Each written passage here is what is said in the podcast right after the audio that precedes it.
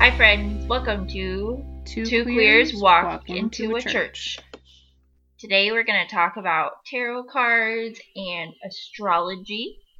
My name is Emily and I currently am just a behavioral therapy technician at this point.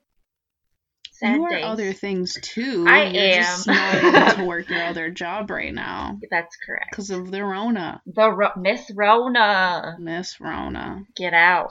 And you are? I am Dom, and I work in the city of Detroit with youth that are, some of them are part of the juvenile justice system, and my, the main focus of my job is to help underserved youth and minorities stay in school and know their rights. Yeah. All right. So like I said, we're going to talk about astrology and tarot cards. I personally have just gotten into the whole astrology thing. It's just very interesting to me as to how on point it is, especially for my life specifically. How about you, Dom? So I truthfully am like the worst kind of gay in the world, as I already said to you earlier. I'm really not into astrology like at all. I have learned a lot about it and and as well as like tarot cards, but just like not my gig. I just don't really care for it all that much. I understand why people enjoy it and like why people get into it. I can see the value in it, but it's just not really my thing. Like I'm going to have to read off what all my signs mean because I don't even know. Yes. I think it's fun. It is. It's I... fun. And like I enjoy all the like incredible memes about being a Pisces and like what all of that entails, but as far like anything further than that, I just haven't really gotten into it, to be honest. That makes sense. All right, do you want to go into tarot cards first or do you want to go into astrology first? Let's go into astrology first. Okay. What's your sign? Signs. So I am a Sagittarius. Okay. I have Cancer as my moon, and then I have Sagittarius also as my ascendant. So oh, that's fun. I've been told that having a lot of Sagittarius on my chart makes things very crazy. Crazy in like uh, what kind of way? Like it, I'm just going to encounter a lot of struggle in my life, which I found oh. to be very, very, very true. Yeah. So yeah, and then my Mars, which is supposed to be like the one that specifically talks about like when you get angry and things like that, that's in Scorpio. So mm-hmm. I have so many, so many, it's not negative, it's just very intense. I have very intense signs in my, in my chart. How about you? Okay. I'm looking at mine right now because I need a cheat sheet and... So I've, like, read what all of these things mean, but they just, like, they don't stay in my brain. I don't, like, if somebody was like, oh, what are your signs? I would only be able to tell you I'm a Pisces. I wouldn't be able to tell you anything else. Mm, okay. I only know because I'm cheating right now. So, yeah, I'm a Pisces sun, and then my ascendant or rising is Gemini. Ooh. Which I don't know anything about Geminis. I feel like people say bad things about Geminis, but I don't yeah. like I don't know what it means, to be honest. A lot of people like with the bad thing are going to say like, "Oh, well, it means you're two-faced," or you have like you can switch really fast, like if you're you can be happy one moment and then you can be really angry the next. But I think mm. that mostly has to do with like the duality of like you're not just one thing. Which which one did you say I that think was? That's kind of true for me in a way. Like I'm, I, I feel like I have a lot of hats. Yes. That I wear, but I would never say that I'm two-faced. I feel like I'm certainly not that. Yeah. Um. If anything, sometimes I'm uncomfortably truthful with everyone, but I don't. Uh. Yeah. No. But I could see the like duality as far as like I have a lot of different facets of me, I guess. Yeah. Maybe that could be true for me. Yeah.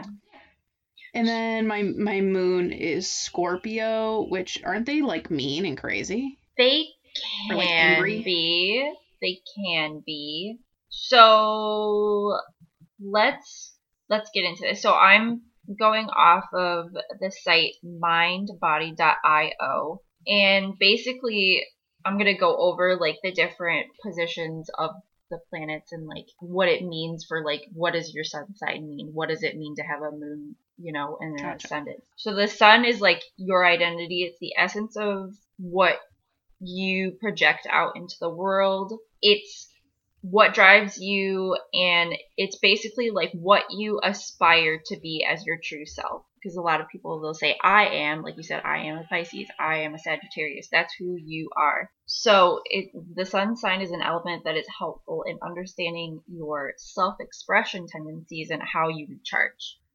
So if your sun sign is an air sign, like Gemini, Libra, or Aquarius, you love to express yourself intellectually and often recharge in social settings. If your sun sign is a fire sign, like myself, you are motivated by inspirations and aspirations and recharge through physical activity and by pursuing your goals.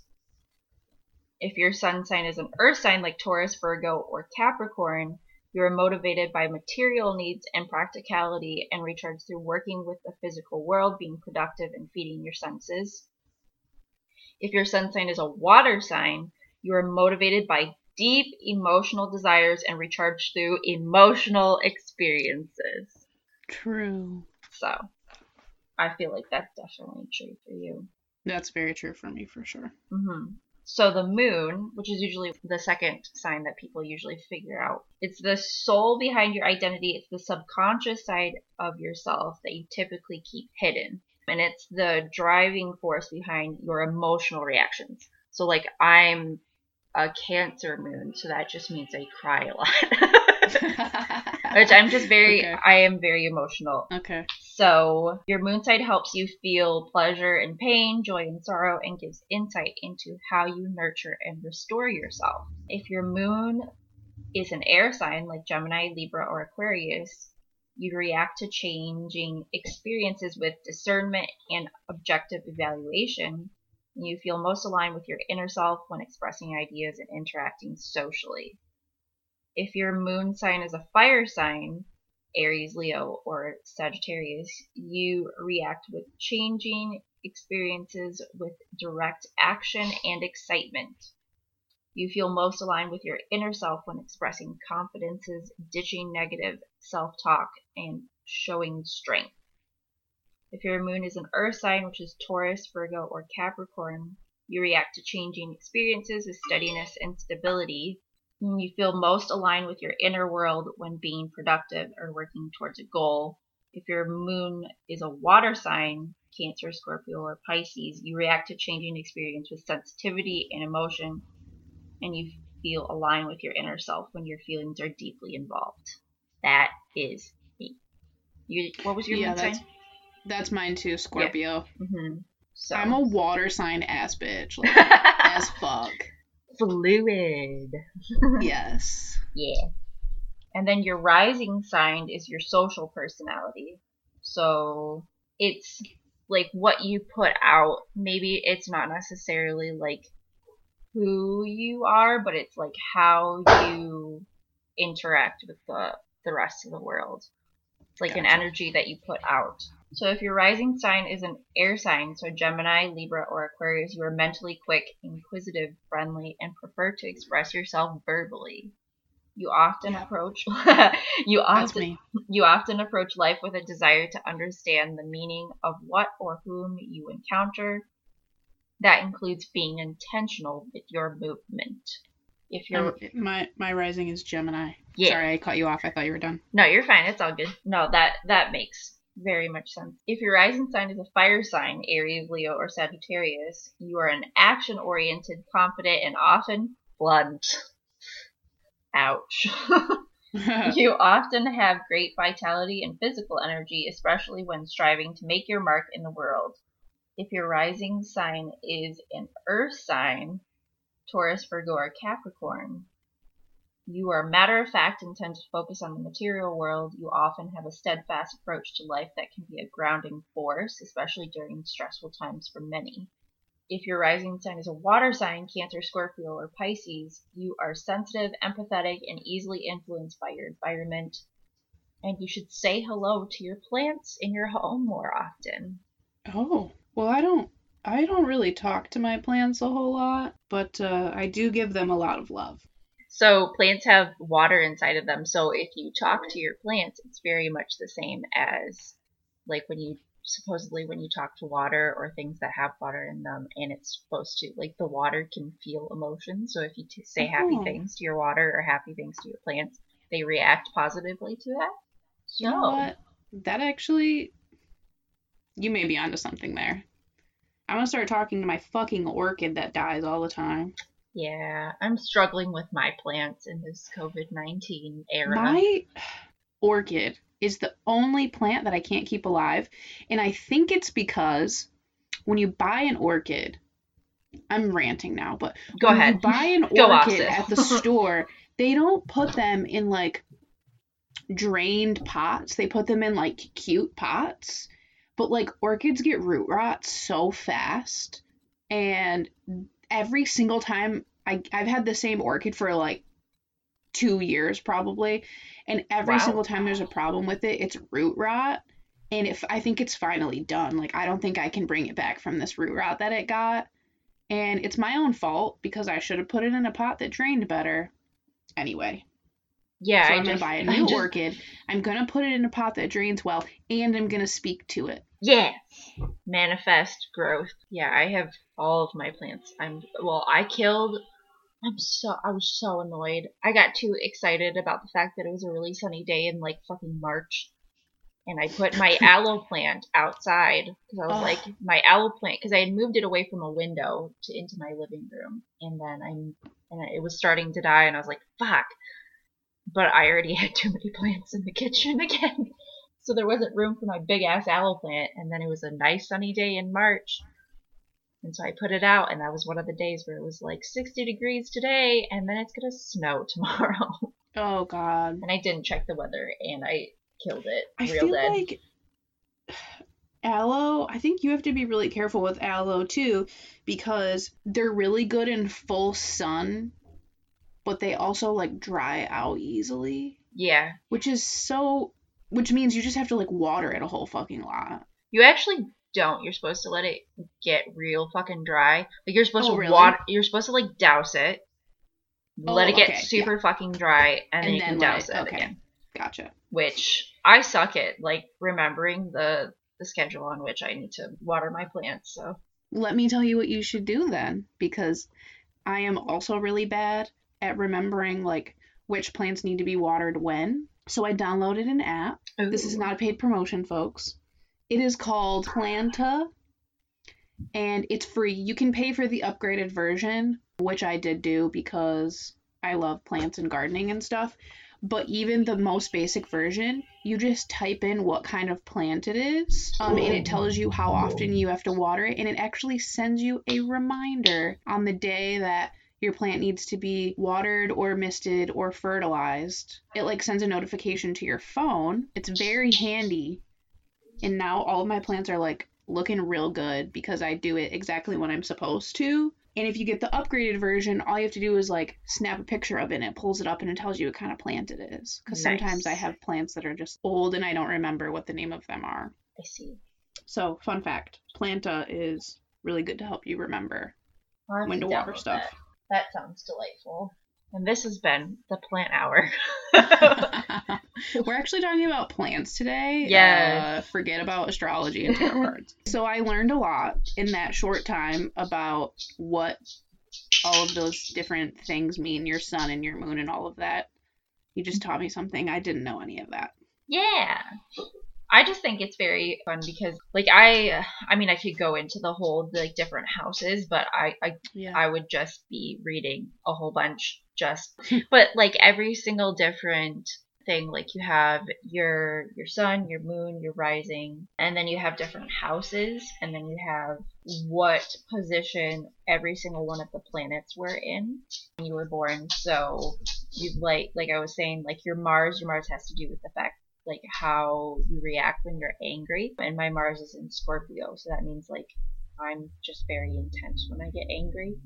But like literally every single one of the plants means something different, which I think is just like really cool, because part of the reason I just really like this is the fact that even in the Bible, like they talk about the Magi were tracking the moon and the stars, and they figured out when Jesus was going to be born. mm-hmm. based on the planets and the stars being aligned. So I was like, that's basically right. astrology right that then and is there. Absolutely astrology. So they knew exactly when something crazy was going to happen. And so they were tracking the signs. So I was like, you know what? A lot of this stuff makes sense. And that's because, you know, God created the sun and moon and stars, and if they are aligned in a certain way, and if that makes us a certain way, then what am I to say that this is all like poppycock and hoo-hoo or whatever the fuck? Yep, yep. You know? I absolutely agree. And I feel like people who argue, and we'll talk about tarot cards later too, but people who try to say that like astrology has no biblical basis are the same people that think that like God and science can't be like in the same sentence. Because if you're like, okay, let's say, for example, if you take a college course about astronomy, which is, you know, the the academia version of astrology, you learn very similar things. You learn about the way, you know, the earth functions and how the planets rotate and stars and all that bullshit. But you do also learn about those constellations like Gemini and Pisces, and how they those constellations are only visible during the parts of the year that, you know, are relevant for that time. And so I just think it's interesting that people deny astrology, even though I've never gotten into astrology and it's never really like been my thing, or that I haven't really learned it. I've never really understood why people refute it so much from like a biblical aspect, because there's no denial of God involved in it. Yeah. Um, it's just like stating that the planets and stars looked a certain way at a certain point in your life, and that has to do with like the pull of the ocean, and we're made of water, so that does impact our bodies and like the way we're made up, but that in and of itself doesn't deny an existence of God in any way, shape, or form. So I don't understand why there's like this biblical refute against astrology, because there's no like stand against God in that. So yeah, that doesn't yeah. really make sense to me. Yeah, I think obviously like astrology has been around five ever, but I think like Western knowledge of astrology, it's come and gone. I think kind of like with every single different trend that has affected America or the Western world. But you know, like in the sixties and seventies, uh, everybody figured that stuff out, and it was popular then because everybody was like way more free in the sixties and the seventies. And then also in the nineties, people started talking about that stuff because it started be, being a part of Cosmopolitan and other gendered... Stupid magazines. gendered magazines that were specifically posted towards women. None of this was ever advertised for men, which is why a lot of the time astrology was put down, because they're like, oh, that's something that women believe in to try and figure out when they're going to get a man or whatever. So I feel like a lot of the fact that astrology is put down is because it's traditionally seen as something that women are into, and yeah. women are not valuable members of society. So, and the fact that it comes from Eastern European slash just straight up Eastern influence, and people of Eastern European or just Eastern descent have always been lower class, or at least looked upon as lower class by Western society, unfortunately. Mm-hmm. So it's just, when you think about the different complexities as to why people would not want to do that, it just always keeps getting rooted in, like, racism and sexism, which is really sad because, like, even if you don't actually think that there's any merit to it, it's still fun to look at. Like, For it's sure. not hurting anybody. It's not, oh, my God, like, like, if you're a Christian, you're not giving up your faith in Jesus just because mm-hmm. you look at your, your chart. It's just interesting. Yep. I absolutely agree with you. And I did a lot of research just about like the origins, which I guess this technically has more to do with, with tarot, but like a lot of the origins of these things were originally rooted, I don't want to say rooted, had some relation to Christianity and Judaism. Mm-hmm. The reason why those cards came to be is there was a, a rebellion, I guess, so to speak, against traditional learning in in context to like reading the Bible or reading the Torah, but they used still a lot of like historically accurate, or what, you know, people believe to be historically accurate representations of biblical things. So like for tarot cards specifically, they used the imagery on like the what is known as like the first deck of tarot cards was like pictures of uh, Catholic churches and like stained glass and saints and things of that sort. So like, even though it's not like technically rooted in Christianity, they pulled from a lot of the values and like their traditions of those things. Mm-hmm. So I've also always struggled with that. And I know we're not quite onto tarot cards yet, but that just made me think of like how people are like so quick to shun those things without even understanding like the historical context of it and like where those things came from. Yeah. So I, yeah. I don't know. I just always found that interesting. Yeah.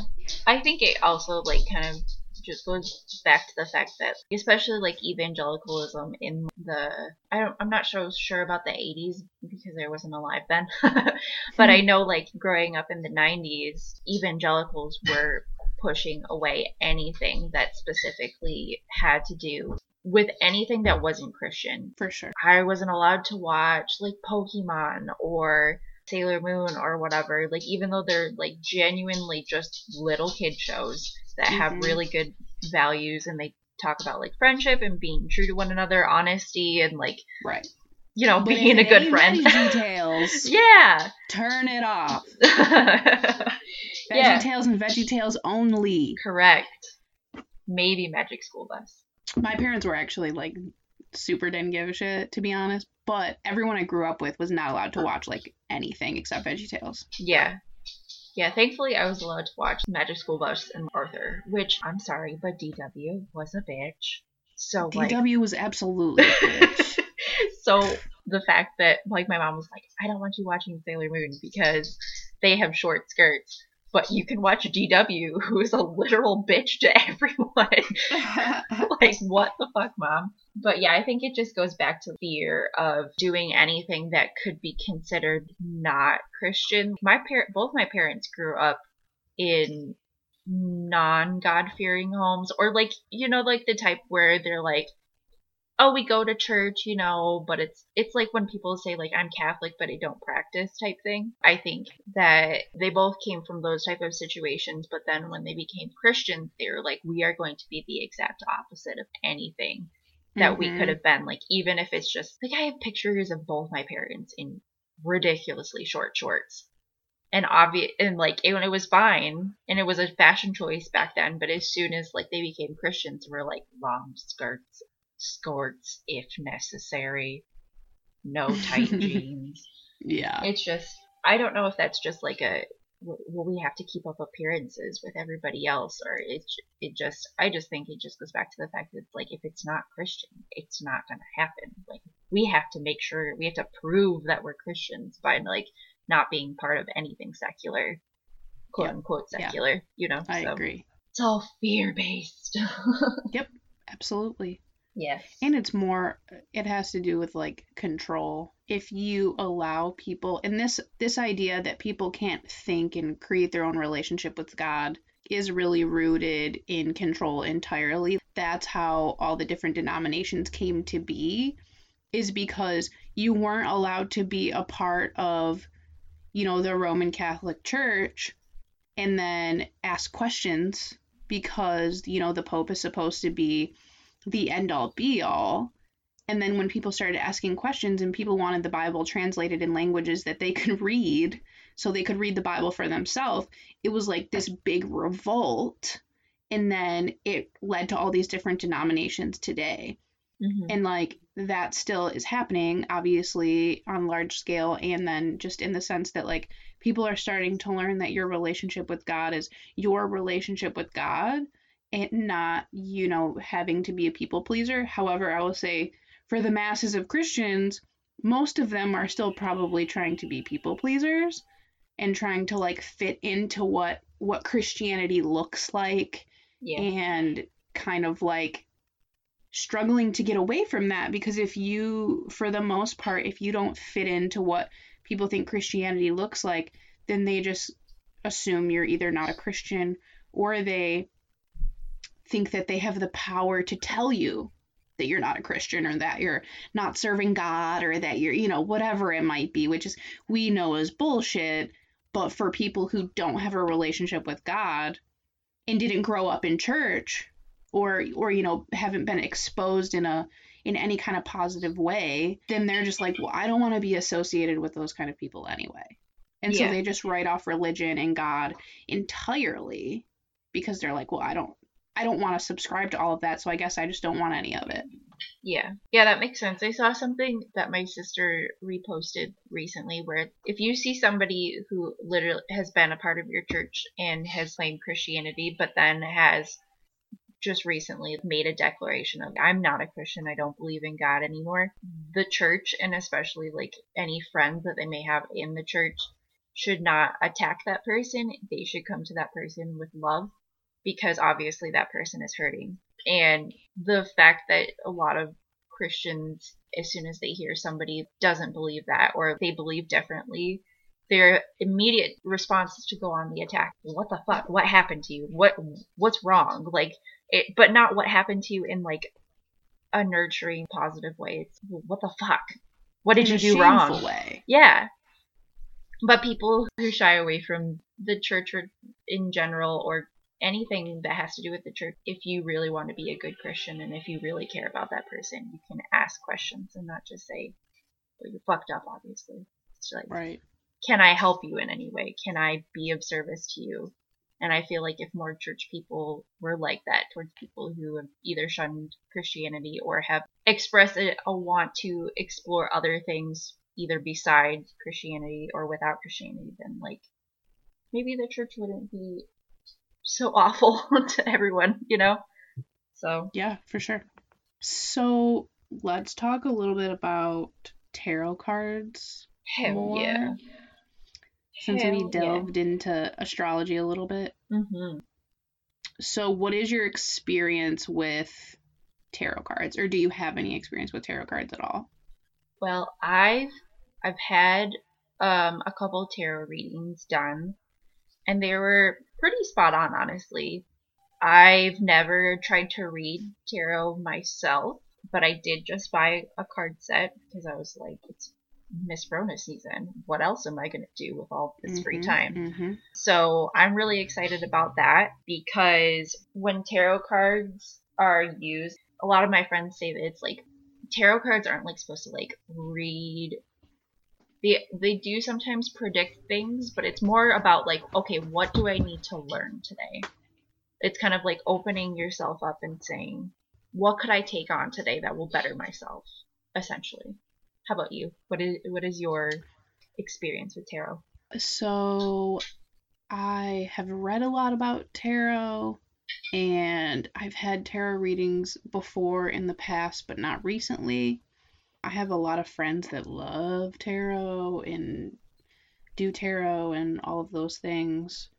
I personally don't have tarot cards or really an interest in doing that. I wouldn't mind, like, if somebody read my cards to me. I just don't have an interest in it in, like, a hobby way. But I think it's cool, and, again, like, I think there's value in it. Mm-hmm. Um, I understand why people enjoy it, but I don't. I don't have, like, a ton of experience with it. That makes sense. Again, one of those activities that was considered hedonistic by the yeah. church. And, like, yeah. how dare you? And, like, it's fortune-telling, so mm-hmm. it's against Jesus. Yep. So the argument that I always heard growing up, which I feel like I've shared this with you before, because when I was thinking about it this morning, I, I feel like we've had this conversation. But the argument that I always heard was, you shouldn't be seeking direction from anyone but God. And I get that from a Christian perspective, if you're someone who practices Christianity and other religions as well, but from my experience, Christianity, there is a taboo or a, you know, shame and stigma behind doing anything but praying, essentially. And I feel like I I can respect that. I can respect why people feel that way. I personally don't think that tarot cards are sinful, mostly because they're, my definition of sin is something that separates you from God. Yes. If it causes a separation between you and God in a negative way, that sure. Well, if like if sin had a definition, that's how I would define sin. So I feel like if you practice tarot cards, I don't see how that puts a wedge between you and God. Yeah.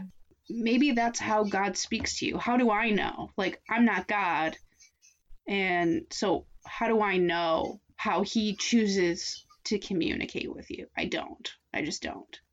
Yeah. Yeah, I, I agree because I... I feel like, especially because, like, many people have the idea that, especially in Christian circles or whatever, whenever they're talking about tarot reading or palm reading, they're like, oh, well, it's going to be like this grizzled old woman who's going to tell you your future and going to tell you how your life is going to end up. And it's like, okay, but if we talk about, like, what tarot cards or palm reading or whatever actually does, it's figuring out things within yourself that maybe you weren't aware of already. Sure. So it's not like this lady is deciding, like, I mean, I'm sure there are some people who make, because, you know, you always hear the trope, like, it's like um, a psychic is going to tell you your future and, like, make money off of you and just, like, just spout bullshit or whatever. But if you're doing it on your own or you you have a friend doing it for you, it's just revealing something that might come up in your life or something that maybe you need to uncover within yourself that maybe you yourself are not aware of or are maybe like purposely or unconsciously turning a blind eye to. So it's really not revealing anything that you don't already know. And plus the, the Bible says like the if if nobody else cries out to the Lord, the rocks will. So like why can't cards? Right. You know? But I I used that exact scripture one time because I was talking to somebody about crystals. Mm-hmm. And it was somebody that yes. I grew up with and went to church with. And she was like, I just think like this idea that, that, you know, these rocks can give you energy and that they can do things for you really takes away from the power of God and yada, yada, yada. And I was like, whoa, whoa, whoa, whoa, whoa. Hold on. If God created everything, then God created rocks. And if God created rocks, then they do have energy. And if God created everything and everything has a purpose, then those rocks have a purpose. How do you know? Because you don't. That's my whole thing with like Christianity is like, you don't know. Did you like personally talk to God and he told you that like those crystals were like of the, no, he didn't. He didn't tell you those crystals were of the devil. You just came up with that because somebody told you that the only guidance you should ever have is the Bible, which is bullshit. It yeah. just is.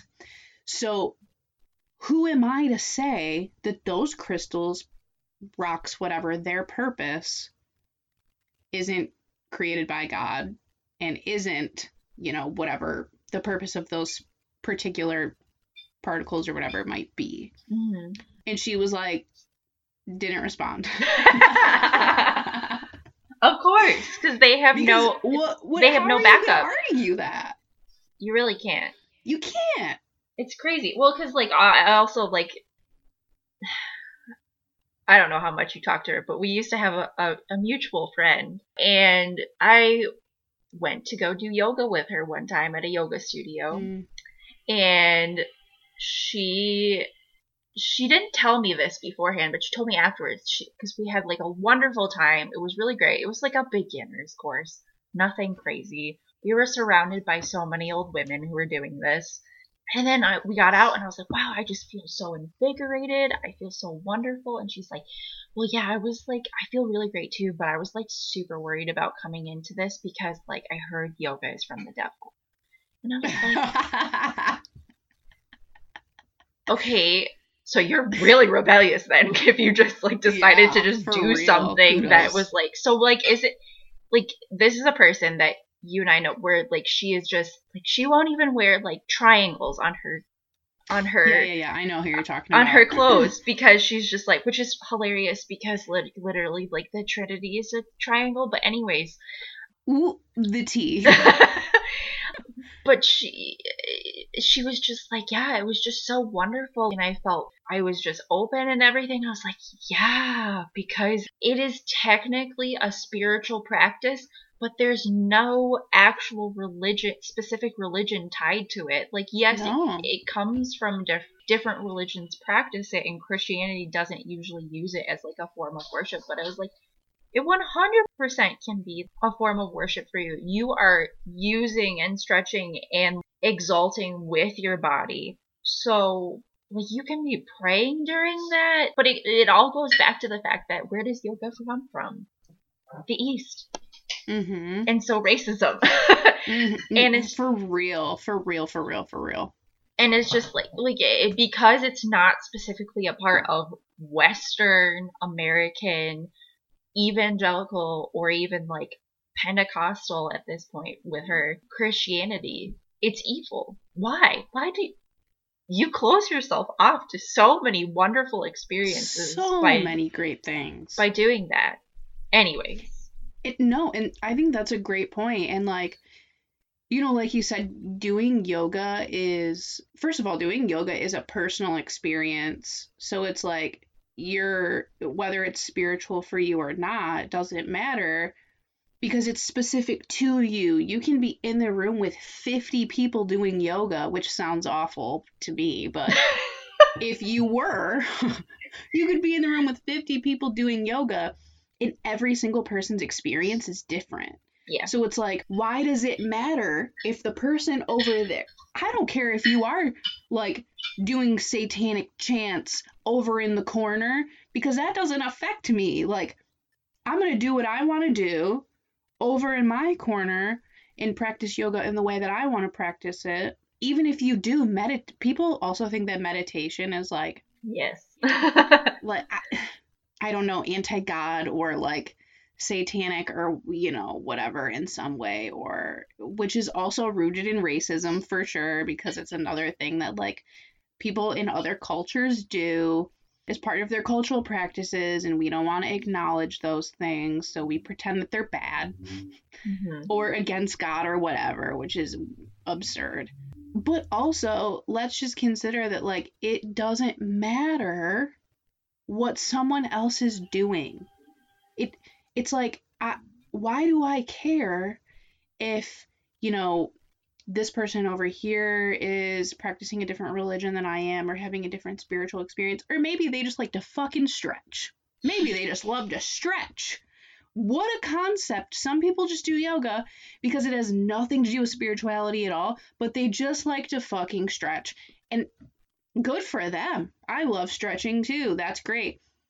I feel like people have demonized these things because it's either from another culture, and evangelicalism, Christianity are inherently pretty racist yeah. in their traditions and the way that we demonize people that don't look like us or act like us or pray like us or whatever. But we also love to control things. And if people, if religion and spirituality is a personal experience, then you can't tell other people how to behave. If you get to go and do yoga by yourself or with a group of people that are different than you, and you still get to have a religious slash spiritual experience on your own while you're doing yoga, and you learn that having a relationship with God or the earth or whatever divinity or deity or whatever it is that you believe in, if you learn that that's an individual experience, that means the church can't control you anymore. Yeah. And when the church can't control you anymore, you ain't going to pay your fucking tithes. You're not going to show up and stack chairs for fun. You're not going to clean the God's toilets just because. You're going to do it because you think that you're going to receive punishment if you don't do it, or you're not going to receive salvation, or whatever it is that religion is holding over your head at that point of time. And I'm not saying all church people do this, but let's just say for the vast majority, that's what happens. So we can't allow people to think that they're allowed to have an individualized experience with their own relationship with God or their own spirituality, because then people get to do whatever they want. And yeah. God forbid that, because then the church, as in the physical buildings and the systems that are, are, you know, function around the church, such as patriarchy and all of those things, will fall. And we can't let that happen. So we have to pretend that religion is a collective experience and we all have to do the same thing. Preach. I'm mad. big mood.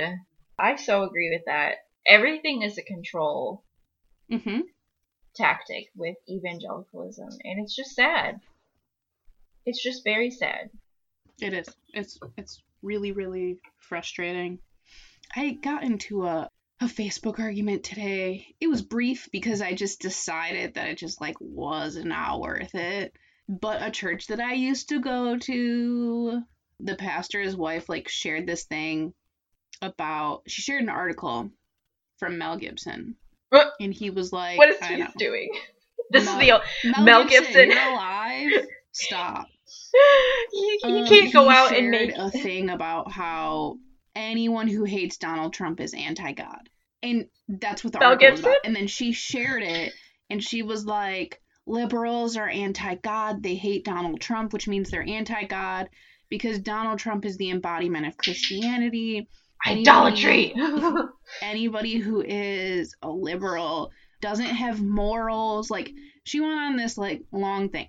And I was going to argue, I argued with her a little bit, and then I was like, this just isn't worth it, because then she was, like, accusing me of being hateful, and she was like, anyone who is of hate, because I said I didn't like, I was like, I don't fuck with Donald Trump, like, and you don't get to tell me that because I don't fuck with Donald Trump that I don't love God, like, fuck you. I didn't say that, but I was like, I wanted to be like, fuck you, Brenda, okay, I won't say your last name, but fuck you. And so... I don't even care. Leave that in there. Don't cut it out. I want everyone to hear it. Brenda. So anyway, Brenda's also like a generic white woman name, you know?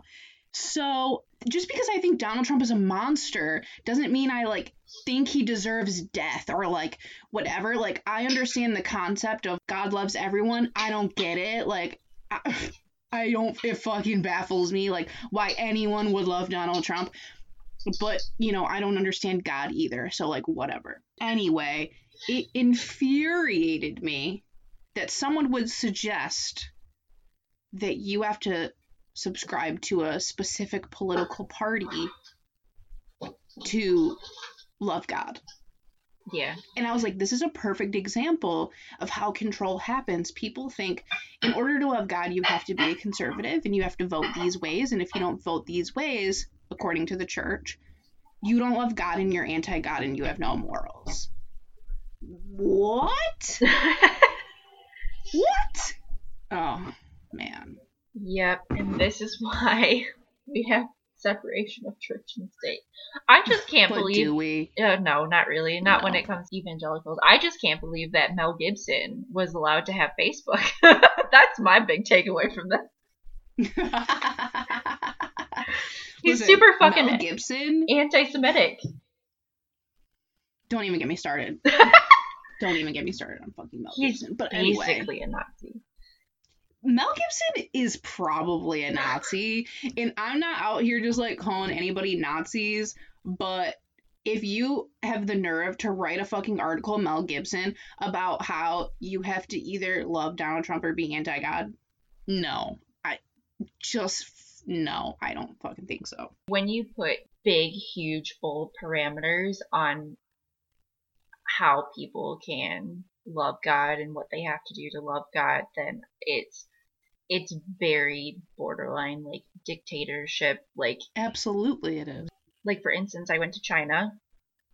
Your the religion of China is usually Buddhism, uh, Tibetan Buddhism specifically, and you're allowed to be a Christian in China, but you can't openly practice. I mean, you're technically not allowed, but you you could it's be like a, largely frowned upon. Yeah, well, you can go to jail if you outwardly are like, you know, praise Jesus or whatever. Gotcha. There are certain church groups in China that are allowed to have services and things like that, but the pastor has a, a government official that's assigned to him. And if the pastor says anything that's against the government, he can be taken to jail on the spot. Hmm. When church services start in China, they say government first, God second. Then they hmm. sit down and have their services.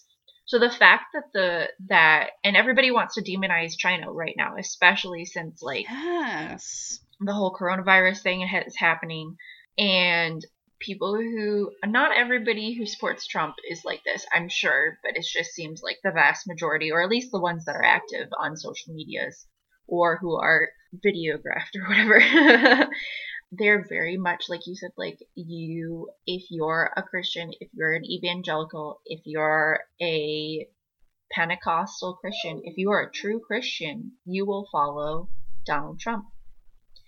And it's just, it's kind of terrifying to be, to, to be honest, because it's like, we're going to demonize Eastern cultures that are very much like, you need to follow our leader or else. Your religion needs to follow our leader or else.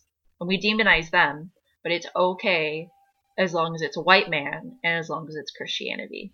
Yep. Which is terrifying. Because don't you know, Em, Christianity is the only religion in the world that matters. Did you know? Yep. White people, we're the only people in the world that matters. Yep. Our opinions, our ideologies go above all else because they're right. Mm-hmm. Terrifying.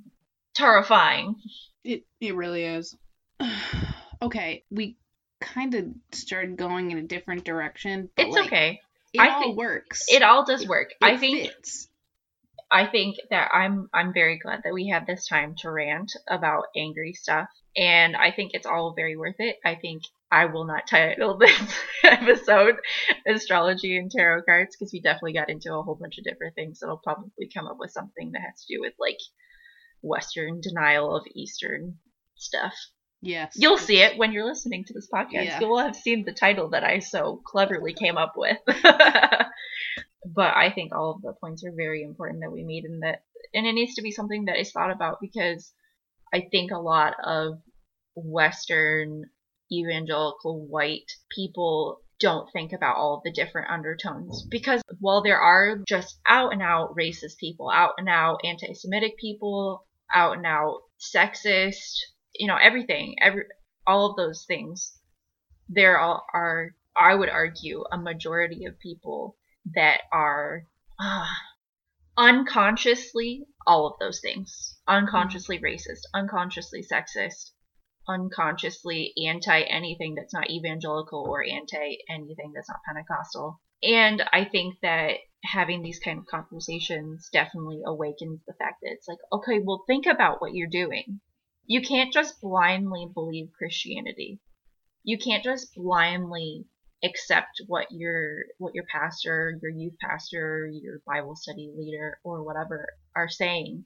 You can't just blindly accept what your parents or your relatives are saying. You need to think about it. And that's even in the Bible. Like, Paul talks about that, where he's like, don't just take what I say at face value. You need to go back to your scriptures. You need to go back to the teachings of Jesus and check what I'm saying and what your leaders are saying against the actual Bible. And if it's If it's extra, if it's not something, if you're like, well, based on the Bible, I conclude this. No, it has to be like, okay, well, like, if this is something I'm using as like an absolute rule, oh, you will, you have to, you have to vote for Donald Trump to be a Christian. Where in the Bible does it say that it's okay to just grab people? Like, Jesus literally, lit, literally, like, literally, I came across this thing. It came up in my memories on Facebook, where it was like, yo, you should read the Bible more often. Like, see what Jesus talked about, because it's fucking hilarious, because his disciples came up to him and were like, ayo, Jesus, there's some ladies over there with some kegel bitties and, like, some real nice junk in her trunk. We want to touch her. What should we do? And he's like, cut off your fucking hands. It's like, you can't do that if you don't have no hands, bro. Right. And they're like, well, what if we, like, see something and, like, it turns us away? He's like, fucking gouge out your Rip fucking your eye. oh, oh my god, like, so bizarre to me, but I don't, I don't know that I'll ever. No, I do understand it, actually. I was going to say I don't know that I'll ever understand it, but I do. But none of the reasons that it exists are good. It's not to bring people to God. It's not to, it's not to, you know, mend relationships or show people that they're loved. It is all about something else. Yeah. Since we have sort of like retitled this episode a little bit, I wanted to throw a really great book out there. Mm-hmm. It's called Jesus and Buddha as Brothers. Oh, yeah. It is a phenomenal book. So if anybody's looking for book recommendations, you're bored during quarantine, whatever, it's an amazing book. It was written in like nineteen ninety-nine, so it's like a little bit aged as far as some of the language, but it's incredible. It's the, all the comparisons between Buddha and Jesus and how there's theories that they knew each other and spoke to each other and how they shared rituals and traditions and things of that sort and how they actually shared a lot of the same values. Anyway, it's a great book. So if you're looking for something to read, read up um, on that. Hell yeah. So, do you have any other things that you wanted to talk about? I don't think so. I think that's probably good. I would like to end this episode on some things that I learned about tarot cards, just to like leave it on a light note, because we got pretty deep. Yeah. And some of the things that I learned about tarot cards were really cool. So, if you do decide to read tarot cards or just get into it on your own, like I said, tarot cards contain like certain symbols and pictures that come from like the human consciousness. So if you are going to choose a tarot card deck to just play with during Miss Rona season, this website called Golden Thread Tarot suggests that you pick one that has artwork that specifically speaks to you. They suggest the Rider-Waite deck, which is like the usual one where you see with, you know, like the, the queens and the knights and everything that everybody mm-hmm. sees. What I thought was super cool was it was originally published in nineteen ten, and granted tarot cards came from Eastern Europe and the Turkey area, so they've been around since like the fourteen hundreds. But the first Western type deck came in nineteen ten, and it was produced by Arthur Edward Waite, who was a scholar, so not just like a mysticism guy or whatever. He was a literal scholar. William Rider was the publisher, and they were all hand-drawn by artist Pamela Colman Smith, who is a black woman. Love. And she was commissioned seventy-eight paintings, which of course she did not get paid very well for. But I just thought that was like so cool. And she was a young black artist, and she was in like That's the amazing. theater. She was in the theater scene and everything. So definitely somebody that you should read up on, like, because she's just a very interesting person. So yeah, just a little fun little thing, you yeah, know, to to know that about really good, know about good tarot cards. Yeah. I also have a small fun fact about tarot cards, just to also leave it on a positive note, because you made me think of this. So I have a friend who grew up staunchly Catholic, and she is wanted to get into tarot readings, and she was like, I really wish that there were tarot cards that existed that had like saints on them, because I feel like that would resonate with me more. And I actually found some, and I bought them for her for her birthday, and it's called Voices of Saints. Ooh. So all of the, it looks like on Amazon right now, it's currently unavailable. You can usually buy it, and you can buy like just the regular box set, and it comes with, you know, the little book that tells you what all the cards stand for and all of those things. So if you're looking for like a, you know, maybe you consider yourself a Christian or a person of faith or what have you, and you think something like that resonates with you more, there are other options for practicing tarot from a more religious, I guess, perspective.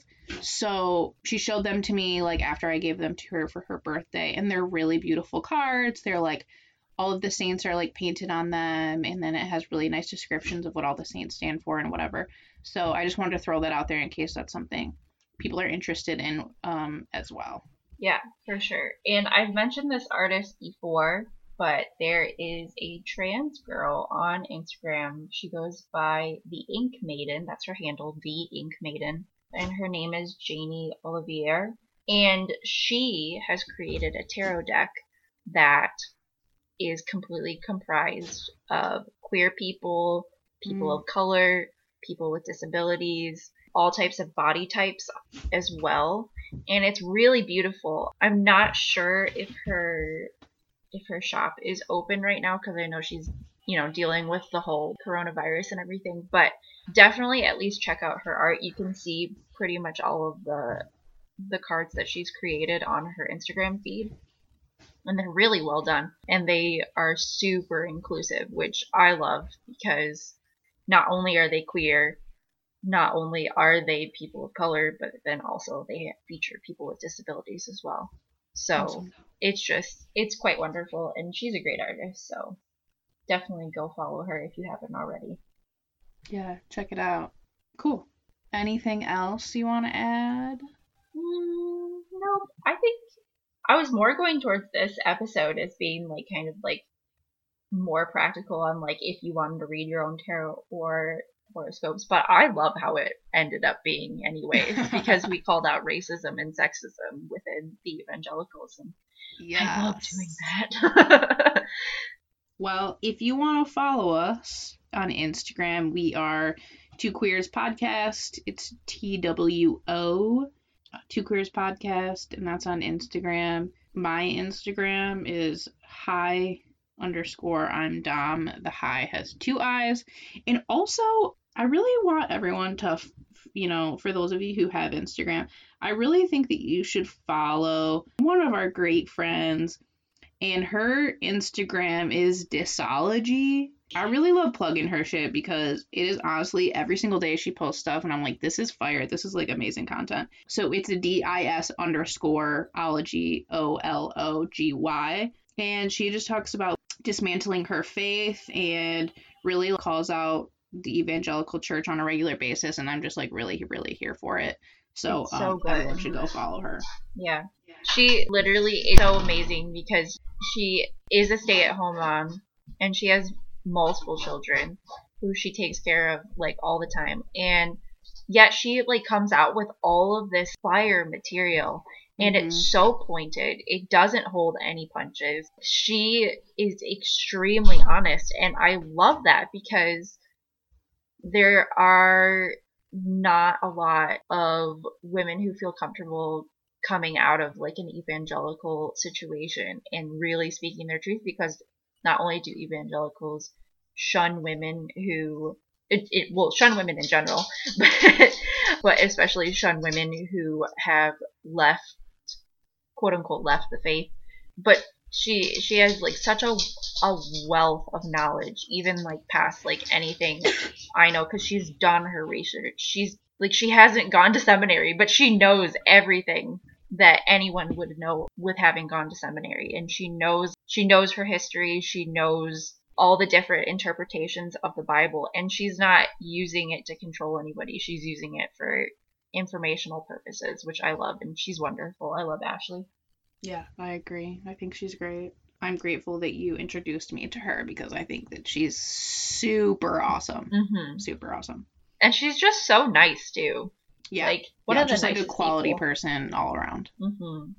You want to tell us about our our Twitters and stuff? Yes. So you can find us on Two Queers Podcast on Twitter, but the two is the number two, and you can find me on everything Emily Craig Art. Craig is spelled K R I E G. And again, Ashley's socials are disology, D I S underscore O L O G Y. Go follow her. Cool. So thanks for hanging out with us, listening to us rant. I know we got a little bit sidetracked, but hopefully it was still informative and and, and entertaining, maybe at some points. Yeah, I think so. Uh, all right, cool. All right, thanks, guys. Bye. See you later. Bye.